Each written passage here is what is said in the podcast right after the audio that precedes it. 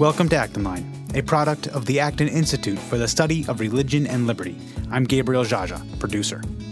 Online trolls and fascist chat groups, controversies over campus lectures, cancel culture versus censorship.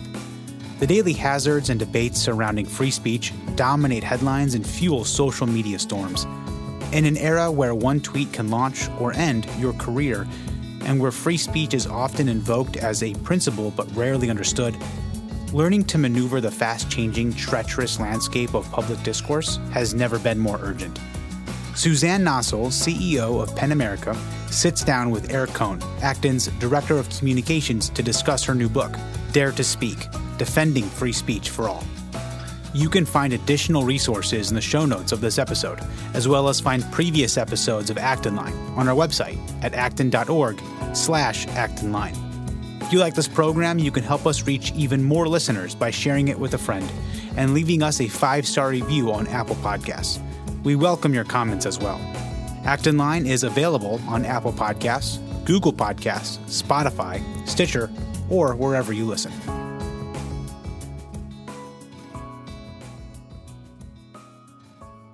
Suzanne Nossel currently serves as the Chief Executive Officer of PEN America, the leading human rights and free expression organization, and she is author of Dare to Speak Defending Free Speech for All. She's a leading voice on free expression issues in the United States and globally, writing and being interviewed frequently for national and international media outlets. Her prior career spanned government service and leadership roles in the corporate and nonprofit sectors, including as COO of Human Rights Watch and executive director of Amnesty International. Suzanne Nossel, welcome to Acton Line. Thank you so much. Glad to be here.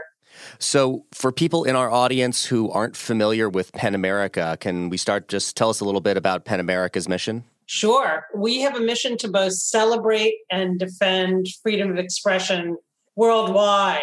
So, when it comes to celebrate, that involves the elevation and amplification of literature. So, we give out this country's most comprehensive program of literary awards. We do literary festivals and public programs. We have a series of programs that are aimed at enabling writing careers for p- people who would traditionally be locked out of the book and publishing world. So, an Emerging Voices Fellowship, a writing workshop for young, undocumented immigrants. And we do all sorts of literary and book events in, in New York, our headquarters, in Los Angeles and DC, where we have offices, and also through seven chapter organizations in cities across the country Miami, Tulsa, Birmingham, Detroit, and elsewhere. And all of that is not just for its own sake, but really in service of our mission to defend freedom of expression worldwide. And I'd say the heart and soul of that historically has been work on behalf of individual writers who pay the highest price for exercising their liberties and find themselves prosecuted, jailed, sometimes tortured, or even killed for the crime of voicing their opinions and ideas, telling their stories. So we advocate on their behalf and try to secure their safety and freedom. We get involved in bringing individuals to safety, um, protecting them in in places where they go to hide uh, and and find safe harbor. But we also take on a whole range of free expression policy issues, both here in the United States and around the world, including censorship, uh, disinformation, online harassment, and the threat that that poses to open discourse on social media, press freedom, and a range of other issues. And you can check it all out on our website at PEN, like the old fashioned thing you, you write with using ink, uh, .org. As you look around the world, uh, you mentioned protecting writers who are persecuted for their freedom of expression. As you look around the world, are things getting better? Are they getting worse? Is it kind of largely staying the same? And and why do you think uh, why do you think that? They're getting worse, and it's a kind of a couple of uh, converging trends. One is just the trend toward rising authoritarianism globally, with China setting the standard and modeling how a repressive regime can achieve sustained economic growth. That has provided a paradigm that other governments around the world are increasingly looking toward and intrigued by the level of social control that they achieve. So it's become a kind of alternative model to the Western democracy and some of the flaws of Western democracies income inequality, social unrest, uh, rise of populism, you know, have sort of uh, diminished that model in comparison with the alternative, the authoritarian alternative. And so, uh, you know, we see consistent annual uh, downward trends in, for example, you know, indices that measure freedoms worldwide. So that's one piece of it. A second is the rise of new kinds of technologies and methods of censorship and surveillance. The mass censorship of social media that China has achieved, you know, something that Bill Clinton joked years ago, you know, trying to uh, censor the internet would be like trying to nail jello to a wall. Well, you know, they've pretty much done it. They have very comprehensive systems that shut down and disincentivize discourse on a widening array of topics in China. And that has become a model. We actually did a report we released uh, just last week on the rise of this notion of sort of digital sovereignty, where every government is trying to dictate the parameters of the internet within their own society, really undercutting the notion of the World Wide Web as this global interchange and exchange of ideas. So these new methods are also new methods, methods of surveillance involving facial recognition, artificial intelligence. So it's getting easier in some ways. They're new, very potent enablers of government repression of freedom of, expression that we see on the rise worldwide. We've also seen an abdication of leadership on the flip side of human rights leadership coming from the United States and the West in recent years that has sort of fueled and enabled some of these negative trends you know, and just the last thing I would say uh, is that authoritarian governments are increasingly reaching across their borders to target and menace even dissidents who have sought refuge in exile. So we're seeing, you know, the the, the uh, Roman Protasevich, the Belarusian uh, journalist who was on a flight from uh, Turkey to uh, Lithuania, and you know his plane was essentially hijacked by the government of Belarus and forced to land and uh, he and his girlfriend were put under arrest. That's part of a wider trend of governments not letting go of dissidents who managed to escape their borders and uh, you know tracking them down tracing them down wherever they are I would be remiss if I didn't mention we're recording this conversation on Wednesday, June 23rd, and the Hong Kong publication Apple Daily announced today that tomorrow's Thursday edition of their paper will be the final edition of their paper. They are shutting down. Of course, that is an organization founded by Jimmy Lai, who Friends of the Acton Institute will be familiar with Jimmy Lai's story. Um, what strikes me, something you said in there, is uh, kind of a lack of moral clarity about these things from the West, of being able to speak about what are clearly human rights abuses, what are problems with the stifling of free expression. Why do you think we're lacking that sense of moral clarity? Because it strikes me that what's going on in Hong Kong in particular would be the kind of thing that I don't want to say maybe 30 years ago would have just been an absolutely enormous story that would have really weighed on people in the United States and in the West. And it does, to me, doesn't seem to get the attention that it deserves for what is happening to the people of Hong Kong. Well, it's a good question. I mean, we have worked on Hong Kong for some years. We did uh, an initial report uh, back in 2015 called Threatened Harbor about you know, really just exactly this the, the rising encroachments on press freedom in Hong Kong and sort of sounding the alarm bell that this was a set of worsening trends and that this historically very free wheeling place and kind of window into China and you know hub for news coverage throughout Asia was coming under grave threat. And you know since then everything we predicted has come to fruition.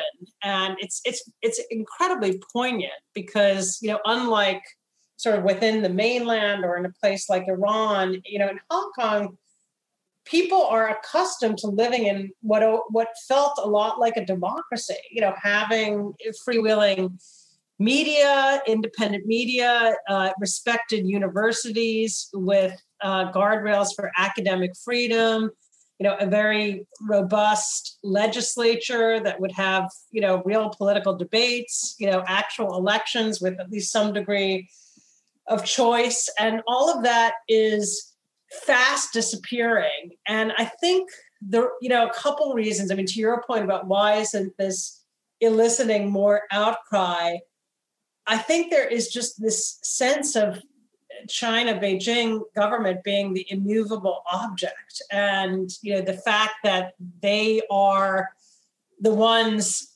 imposing this crackdown through their national security law, and and the knowledge that you know really no amount of international outcry is going to cause them to bend. And even the Hong Kong democracy movement, the umbrella movement, which was, you know, incredibly powerful and disciplined and ins- inspirational. You know, the the visuals uh, of of people camping out in the streets for months, uh, you know, demanding their freedom were you know captivated the world and.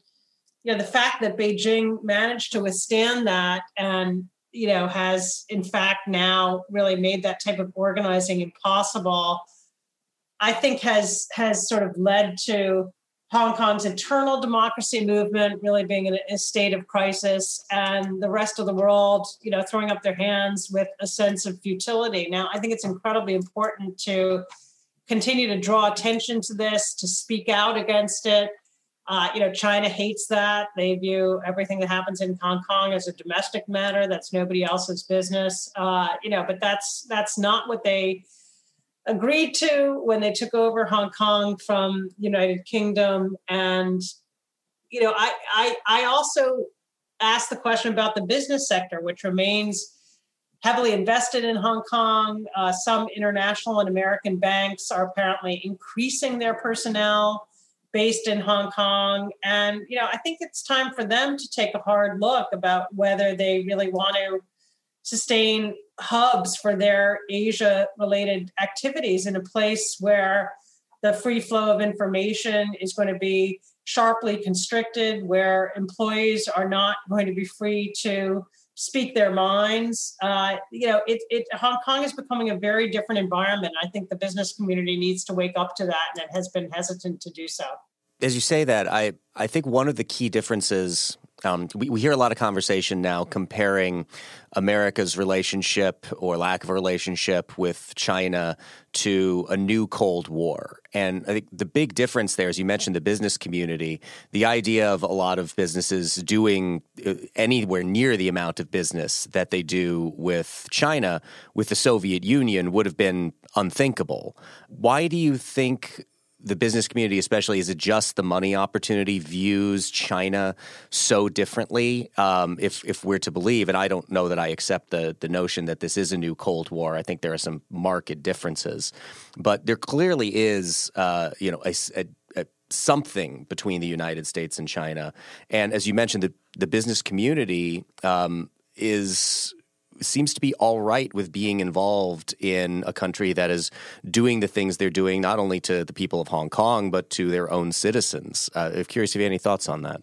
Yeah, look, I think it's the money. Um, China, you know, is uh, becoming fast becoming, you know, what will be uh, overtake the U.S. and become the world's largest economy. It's an enormous consumer market. Uh, you know, it's important for just about every industry. And so I think there has been a, a strong incentive to downplay, uh, you know, make excuses for and kind of sidestep the moral compromises that are entailed with doing business in China. I mean, not completely. You know, we don't see the major US social media companies uh, and internet companies, Google, Facebook and Twitter are not in China because uh, they've concluded it's not possible to run their services in a way that's consistent with their kind of articulated ostensible values uh, and and the strictures of Chinese censorship. But that you know they still do. Uh, Facebook is thought to earn as much as a billion dollars a year in ad revenue from Chinese companies. So there are still, Google has uh, reportedly been circling around trying to figure out if they can find another way into China. So it's not as if uh, China doesn't have an influence on them. Uh, nonetheless, even though they're not in the market. And then for other industries, we did a whole report at PEN America called made in Hollywood, censored in Beijing, that is about the uh, rising influence of Chinese censorship on the movie industry. And as, as the Chinese film going market has become the world's, you know, by some measures, the world's largest, particularly for certain categories of films that do really well there action films, uh, adventure films.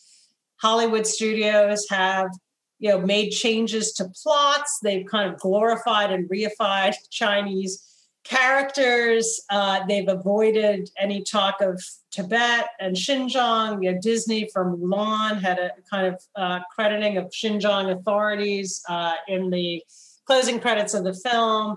Uh, so you know there and if you talk to people in hollywood about this is we have you know they have kind of constructed a worldview that makes it access- acceptable. Part of it is the idea that, while they're not trying to appease Chinese censors, but rather trying to please Chinese consumers. So if Chinese consumers have these sensitivities, you know, they really ought to be respected because this is just a matter of satisfying your customer. Or the idea that, you know, these changes are really modest and, uh, you know, it's better to get the film into the market, uh, you know, even if you have to make some compromises. So they sort of have ways of thinking about it that, um, you know, I'd say downplay some of the, the, the serious moral dilemmas that are at stake here. China, when it comes to limitations on free expression, is is the 800 pound gorilla in the room. Where else around the world are there real meaningful threats to free expression that we're really not paying attention to, at least not in the way that we can come up with ready examples of what's happening in China? Yeah, I mean, uh, many places there are new laws that uh, constrict the internet, that insist, for example, that internet companies house both data and personnel in country. Uh, uh, and they're called data localization laws. And what that means is that you know if Twitter or Facebook is is uh, operational, which they are in these places like uh, Pakistan or Brazil, if there is a post that the government objects to, and you know say it's anonymous, and they want to find out who's behind that account, if the data is localized they can you know reach across and no matter often no matter what privacy protections you may think you have in end user agreement with a social media platform those can be pierced and penetrated and you can be exposed and that's become kind of a a, a tactic of choice. Uh, we also see dr- draconian tactics, like in, in Nigeria, shutting down Twitter entirely uh, after the platform is used to insult uh, the, the ruling government.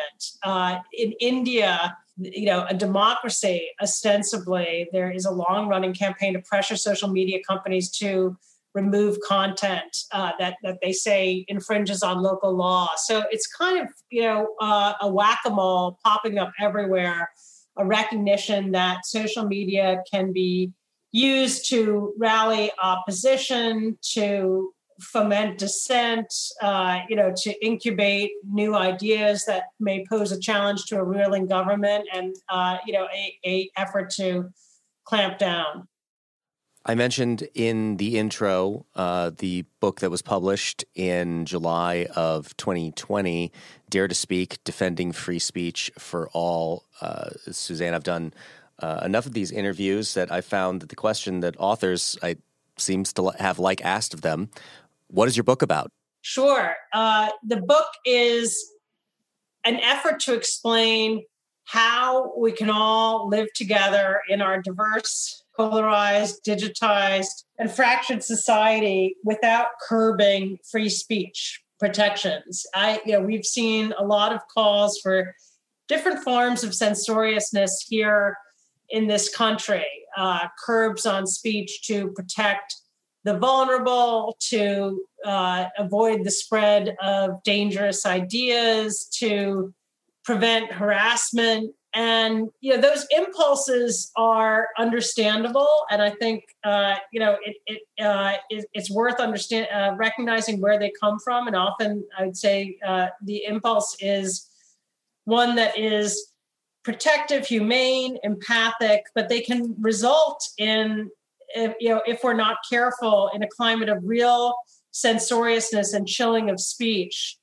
uh, in our society. And so, what I offer in the book are 20 principles for how I think we can square the circle and drive forward a more equal and inclusive society, but one that sustains robust protections for free speech and a, a freewheeling marketplace of ideas. So, I have five principles that are directed toward speakers, uh, individuals when you're in the process of expressing your views, five directed toward listeners, five directed toward people when debating free speech issues, and five to consider when uh, contemplating free speech policy questions. And so it's really meant as kind of a manual for how we can reboot and update free speech so that it can survive into the next century. One of my impetuses for writing the book was a, recognition that, uh, particularly among a rising generation of young people, sort of who lean left and are deeply interested in social justice causes, that there is a, a skepticism and alienation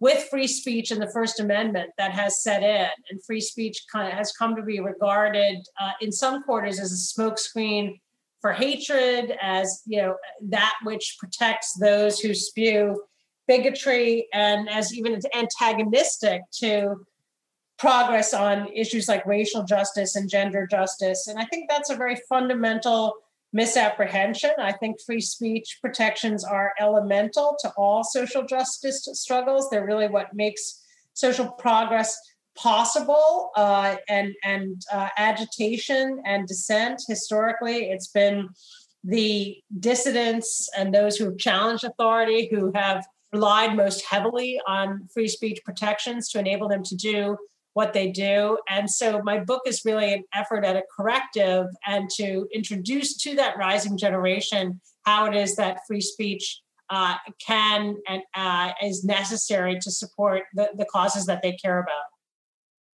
Hey, this is Eric, your host, and I just want to cut in here to tell you that today is your lucky day because we have a limited number of copies of Suzanne's book, Dare to Speak Defending Free Speech for All, that we're giving away to the first 10 people who email us at actonline at acton.org. That's actonline at acton.org. The book and shipping are all free. All you have to do is be one of the first 10 people to email us at actonline at acton.org right now to get your copy. Now, back to the show. For those rising generations, where do you think the skepticism or even antipathy towards free expression and the First Amendment are coming from?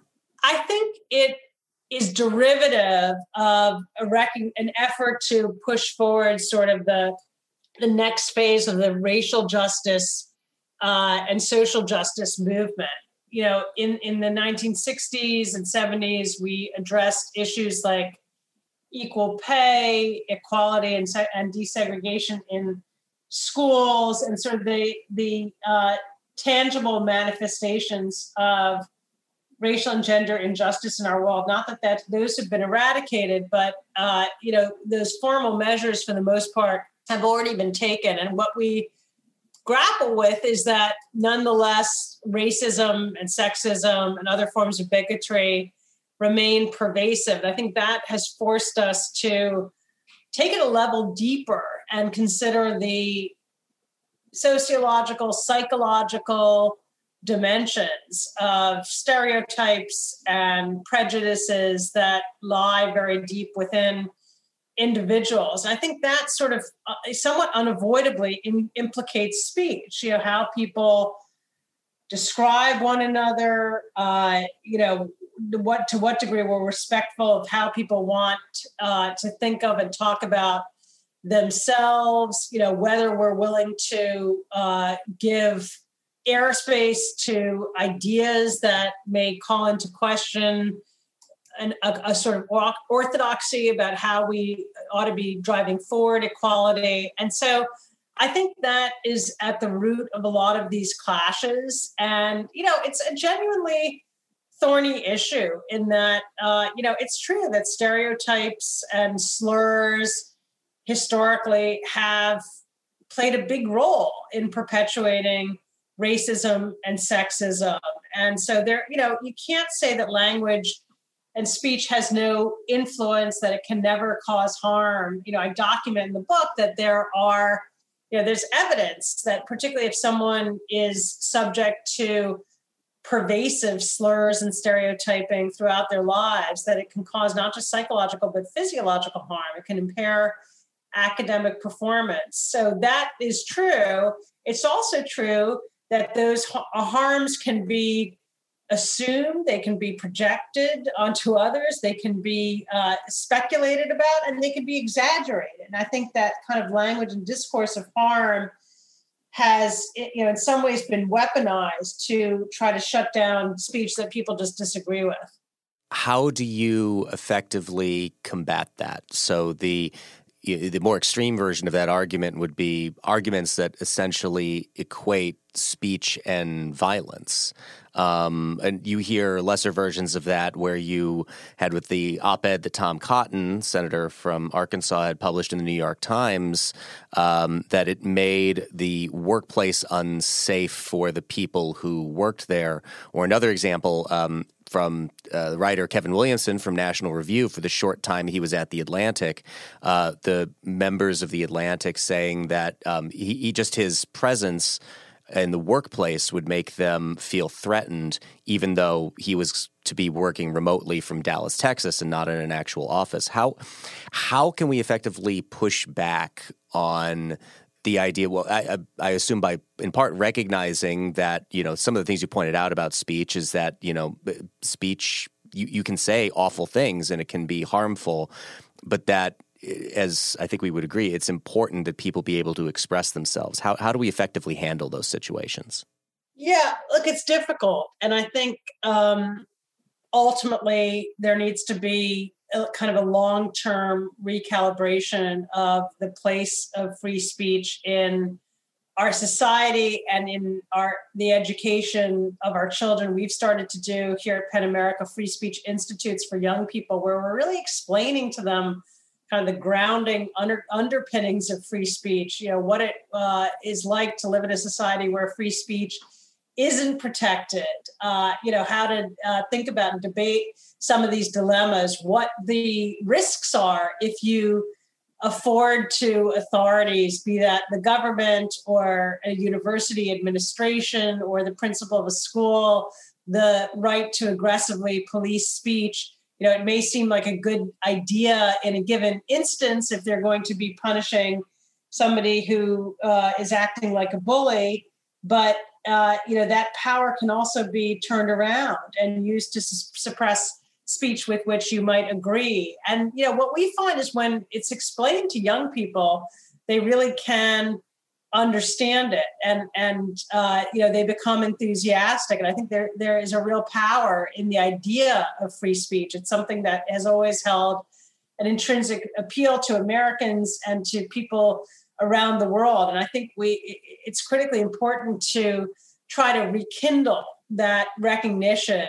of just the the uh, potency and the uh, the expansiveness of free speech and what it makes possible within our society. I also think it's it's incredibly important for people, and particularly people in positions of authority, to be willing to step up and defend even controversial speech, and not just to capitulate to the loudest uh, voices that uh, you know clamor to shut it down. as we look back historically, um, you think through American political history how often the left be associated with the idea that you know the they would defend that most controversial of speech, the kind of thing that would be despised. Um, and there seems to be a shift, and we have many interesting coalitional and and, and realignments going on in the political world. Um, where do you think that that shift happened with regard to that willingness that was, I think, inherently American to defend even the most controversial speech as something that should happen, and that the best way to combat that was with more speech. You know, I think it's it's happened sort of gradually and uh, then been accelerated in the last few years. I think one of the you know unfortunate factors at work is the the kind of uncorking of hate speech in our society. We, you know, for a long time, there were powerful taboos that, eh, you know, effectively prohibited hateful speech and slurs sort of in mainstream discourse. And we had political leaders who were willing, for example, to call out somebody, a pastor in Florida who threatened to burn a Quran, to say, okay, he has the First Amendment right to do this, but we condemn it because it's clearly intended to uh, threaten and intimidate Americans of Muslim descent. And when you had people like the Secretary of State or the Secretary of Defense coming out and saying that, uh, you know, I think then uh, a community, in that case, the Muslim community, feel supported. They feel like, all right, even though there's this hateful gesture going on, you know, this does not represent mainstream opinion. People in positions of power are standing by our side. You know, what we then had over uh, four years uh, during the Trump administration was a kind of enabling environment for hateful speech coming from the highest levels of the White House. And, you know, uh, whether it was toward undocumented immigrants or Muslims or members of racial minorities, kind of this menacing tone, harsh language, you know, making excuses for overt bigotry and violence. And I think what that led to and helped to accelerate was this sort of backlash of censoriousness on the left in a sense that look if, if hateful speech is coursing freely throughout society then you know in the environment we're in whether that's our campus or the pages of our magazine or newspaper you know, we have got to ward this off. You know, we are, you know, it, has got to stop uh, at the doorstep of the institutions that we control. And I, so I think there's been a real backlash. And I think part of the answer and how we get past that actually is by reestablishing some of these norms uh, and taboos so that people, uh, you know, have don't have this uh, kind of uh, insidious sense that hateful attitudes are, uh, you know, just running freely.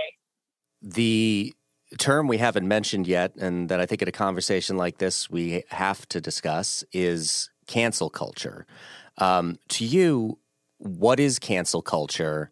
Uh, how did it become a th- how and why did it become a thing and what if anything can be done about it Sure. Look, I think the term cancel culture, I'm not a big fan of it. I think it's used very elastically to refer to everything from, you know, on the one side, people who have been convicted of crimes, whose role in cultural life is, uh, you know, kind of red line. So someone like a Harvey Weinstein or a Bill Cosby, you know, where people may not want to watch their shows or see their films because they've become persona non grata due to criminal acts.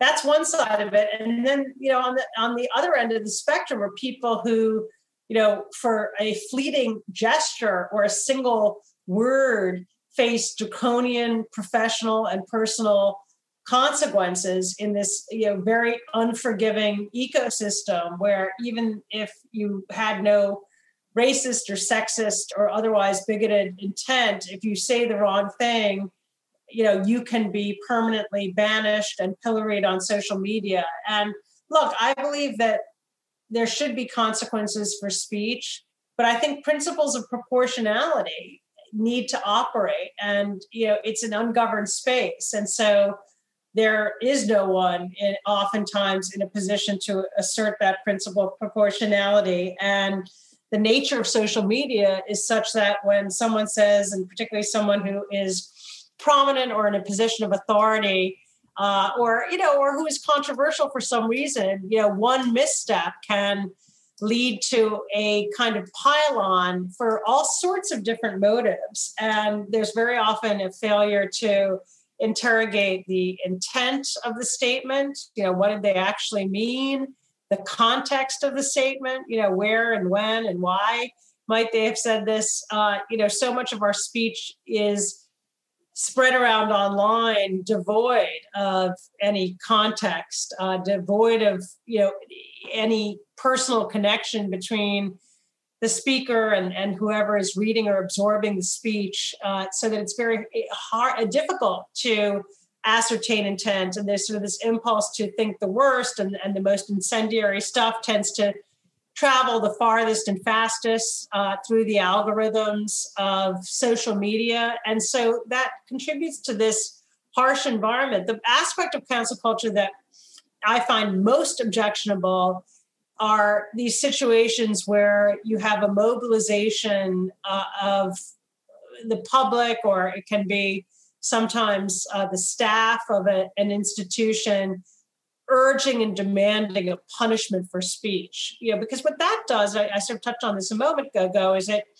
it arrogates into the hands of those in a position of authority extended power to punish speech. And people want them to punish speech because they're furious and something outrageous was said, but they don't realize that what they're doing is reinforcing the prerogative and discretion of those who are already in positions of power to extend that power even further. And what we see historically is on balance, when you give authorities the power to police speech, they will use that power in self serving ways to protect themselves, to suppress dissent, to uh, muzzle narratives that call into question what they're doing and, and why. And so overall, I really believe we're better off limiting that discretion to police speech. And, and what worries me about this trend toward cancel culture is that it has a propensity to uh, expand it.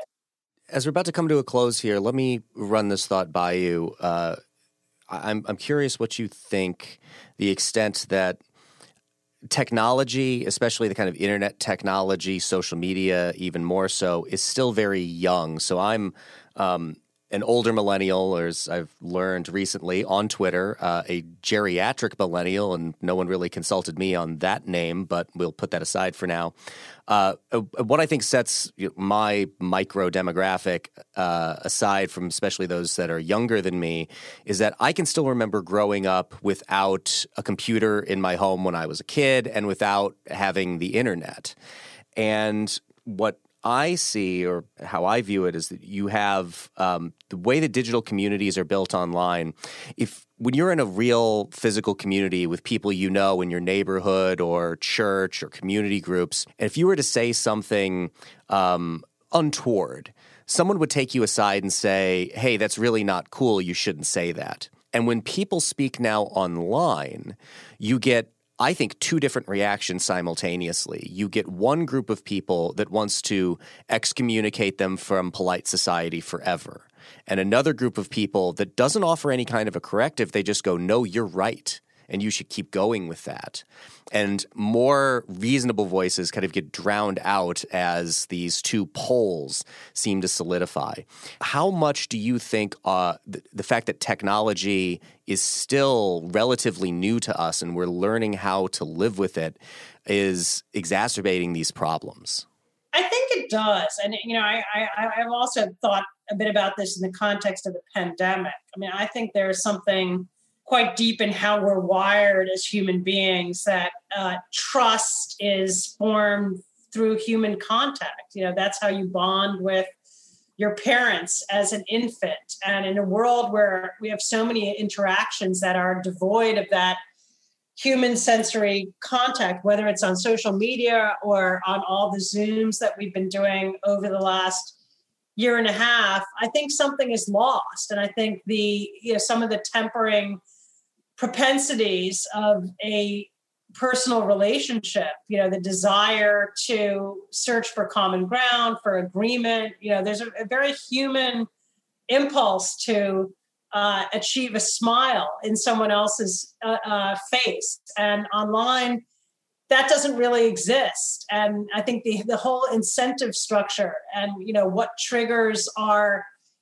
physiological response is is different. You want the maximum number of likes and retweets, and often you get that by you know not by words of encouragement, by but by some pithy, uh, unexpected, uh, off the cuff response that has to be delivered, uh, you know, instantaneously, or the the moment will have passed. And you know, I document in the book many instances where you know that can lead people into real hot water and become a flashpoint for controversy. People have spoken too quickly. They've they've uh, rushed to judgment. They have misspoken in haste. And so I think there is a, a, kind of diminution in our discourse. You know, of course, there are also many great benefits of social media, and I'm on social media, and there's aspects of it that uh, you know I think are incredibly important and actually really foster connection and communication. And so getting that balance right is incredibly difficult. I think we just have to be forthright about both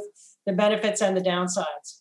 These problems can seem huge and daunting. What advice or strategies would you offer to individual people for things that they can do to deal with this kind of culture of uh, censorious speech, whether that be coming from outside forces or from uh, self censorship, uh, how would you recommend people, in terms of their own communication and speech, in their interactions with others, what principles would you give them to operate by? And that is exactly the focus of Dare to Speak Defending Free Speech for All, my book. It actually comes out in paperback in the beginning of July. And I really spell out in depth the principles that I think can enable you to be a force for free speech within our society. Part of it is being conscientious in how you speak, uh, taking into account intent and context when you're evaluating the speech of others, being willing to step out and defend even controversial speech, being thoughtful when you have ideas that you know some people are, are going to find offensive, finding a way to express them thoughtfully to anticipate the counter arguments uh, so that you can have a reasoned discourse. So I I hope that those 20 principles offer some concrete, actionable guidance. And I, I, I think it's a call to action because we need more free speech defenders. Uh, you know, this is an elemental freedom that underpins our whole society and democracy. But we, we, you know, one of the premises of the book is that we're sort of accustomed to historically thinking of the free speech as synonymous with the First Amendment. But of course, the kinds of controversies that you and I are talking about today, things like cancel culture, really don't implicate the First Amendment at all. And so the traditional strategy of relying on courts and lawyers to defend free speech for us isn't going to work anymore. It really will, will hinge on what we do as citizens. And so I hope the book uh, offers a, a, primer and a manifesto to, to, guide how we can become mobilized as a force for free speech uh, within our own society and country. Suzanne Nossel currently serves as the Chief Executive Officer of PEN America, and she is author of the book Dare to Speak Defending Free Speech for All. Suzanne, thank you so much for joining us today on Acton Line. Thanks for having me.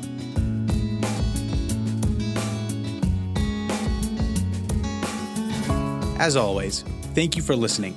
Our team loves putting this podcast together for you. It's encouraging to hear from our listeners. Feedback is incredibly important to us because it lets us know what you like to hear more of, including the kinds of topics you're interested in most. If you have comments, feedback, or ideas for a show topic or interesting guest, you can email our team at actonline at acton.org. Until next week, for Acton Line, I'm Gabriel Jaja.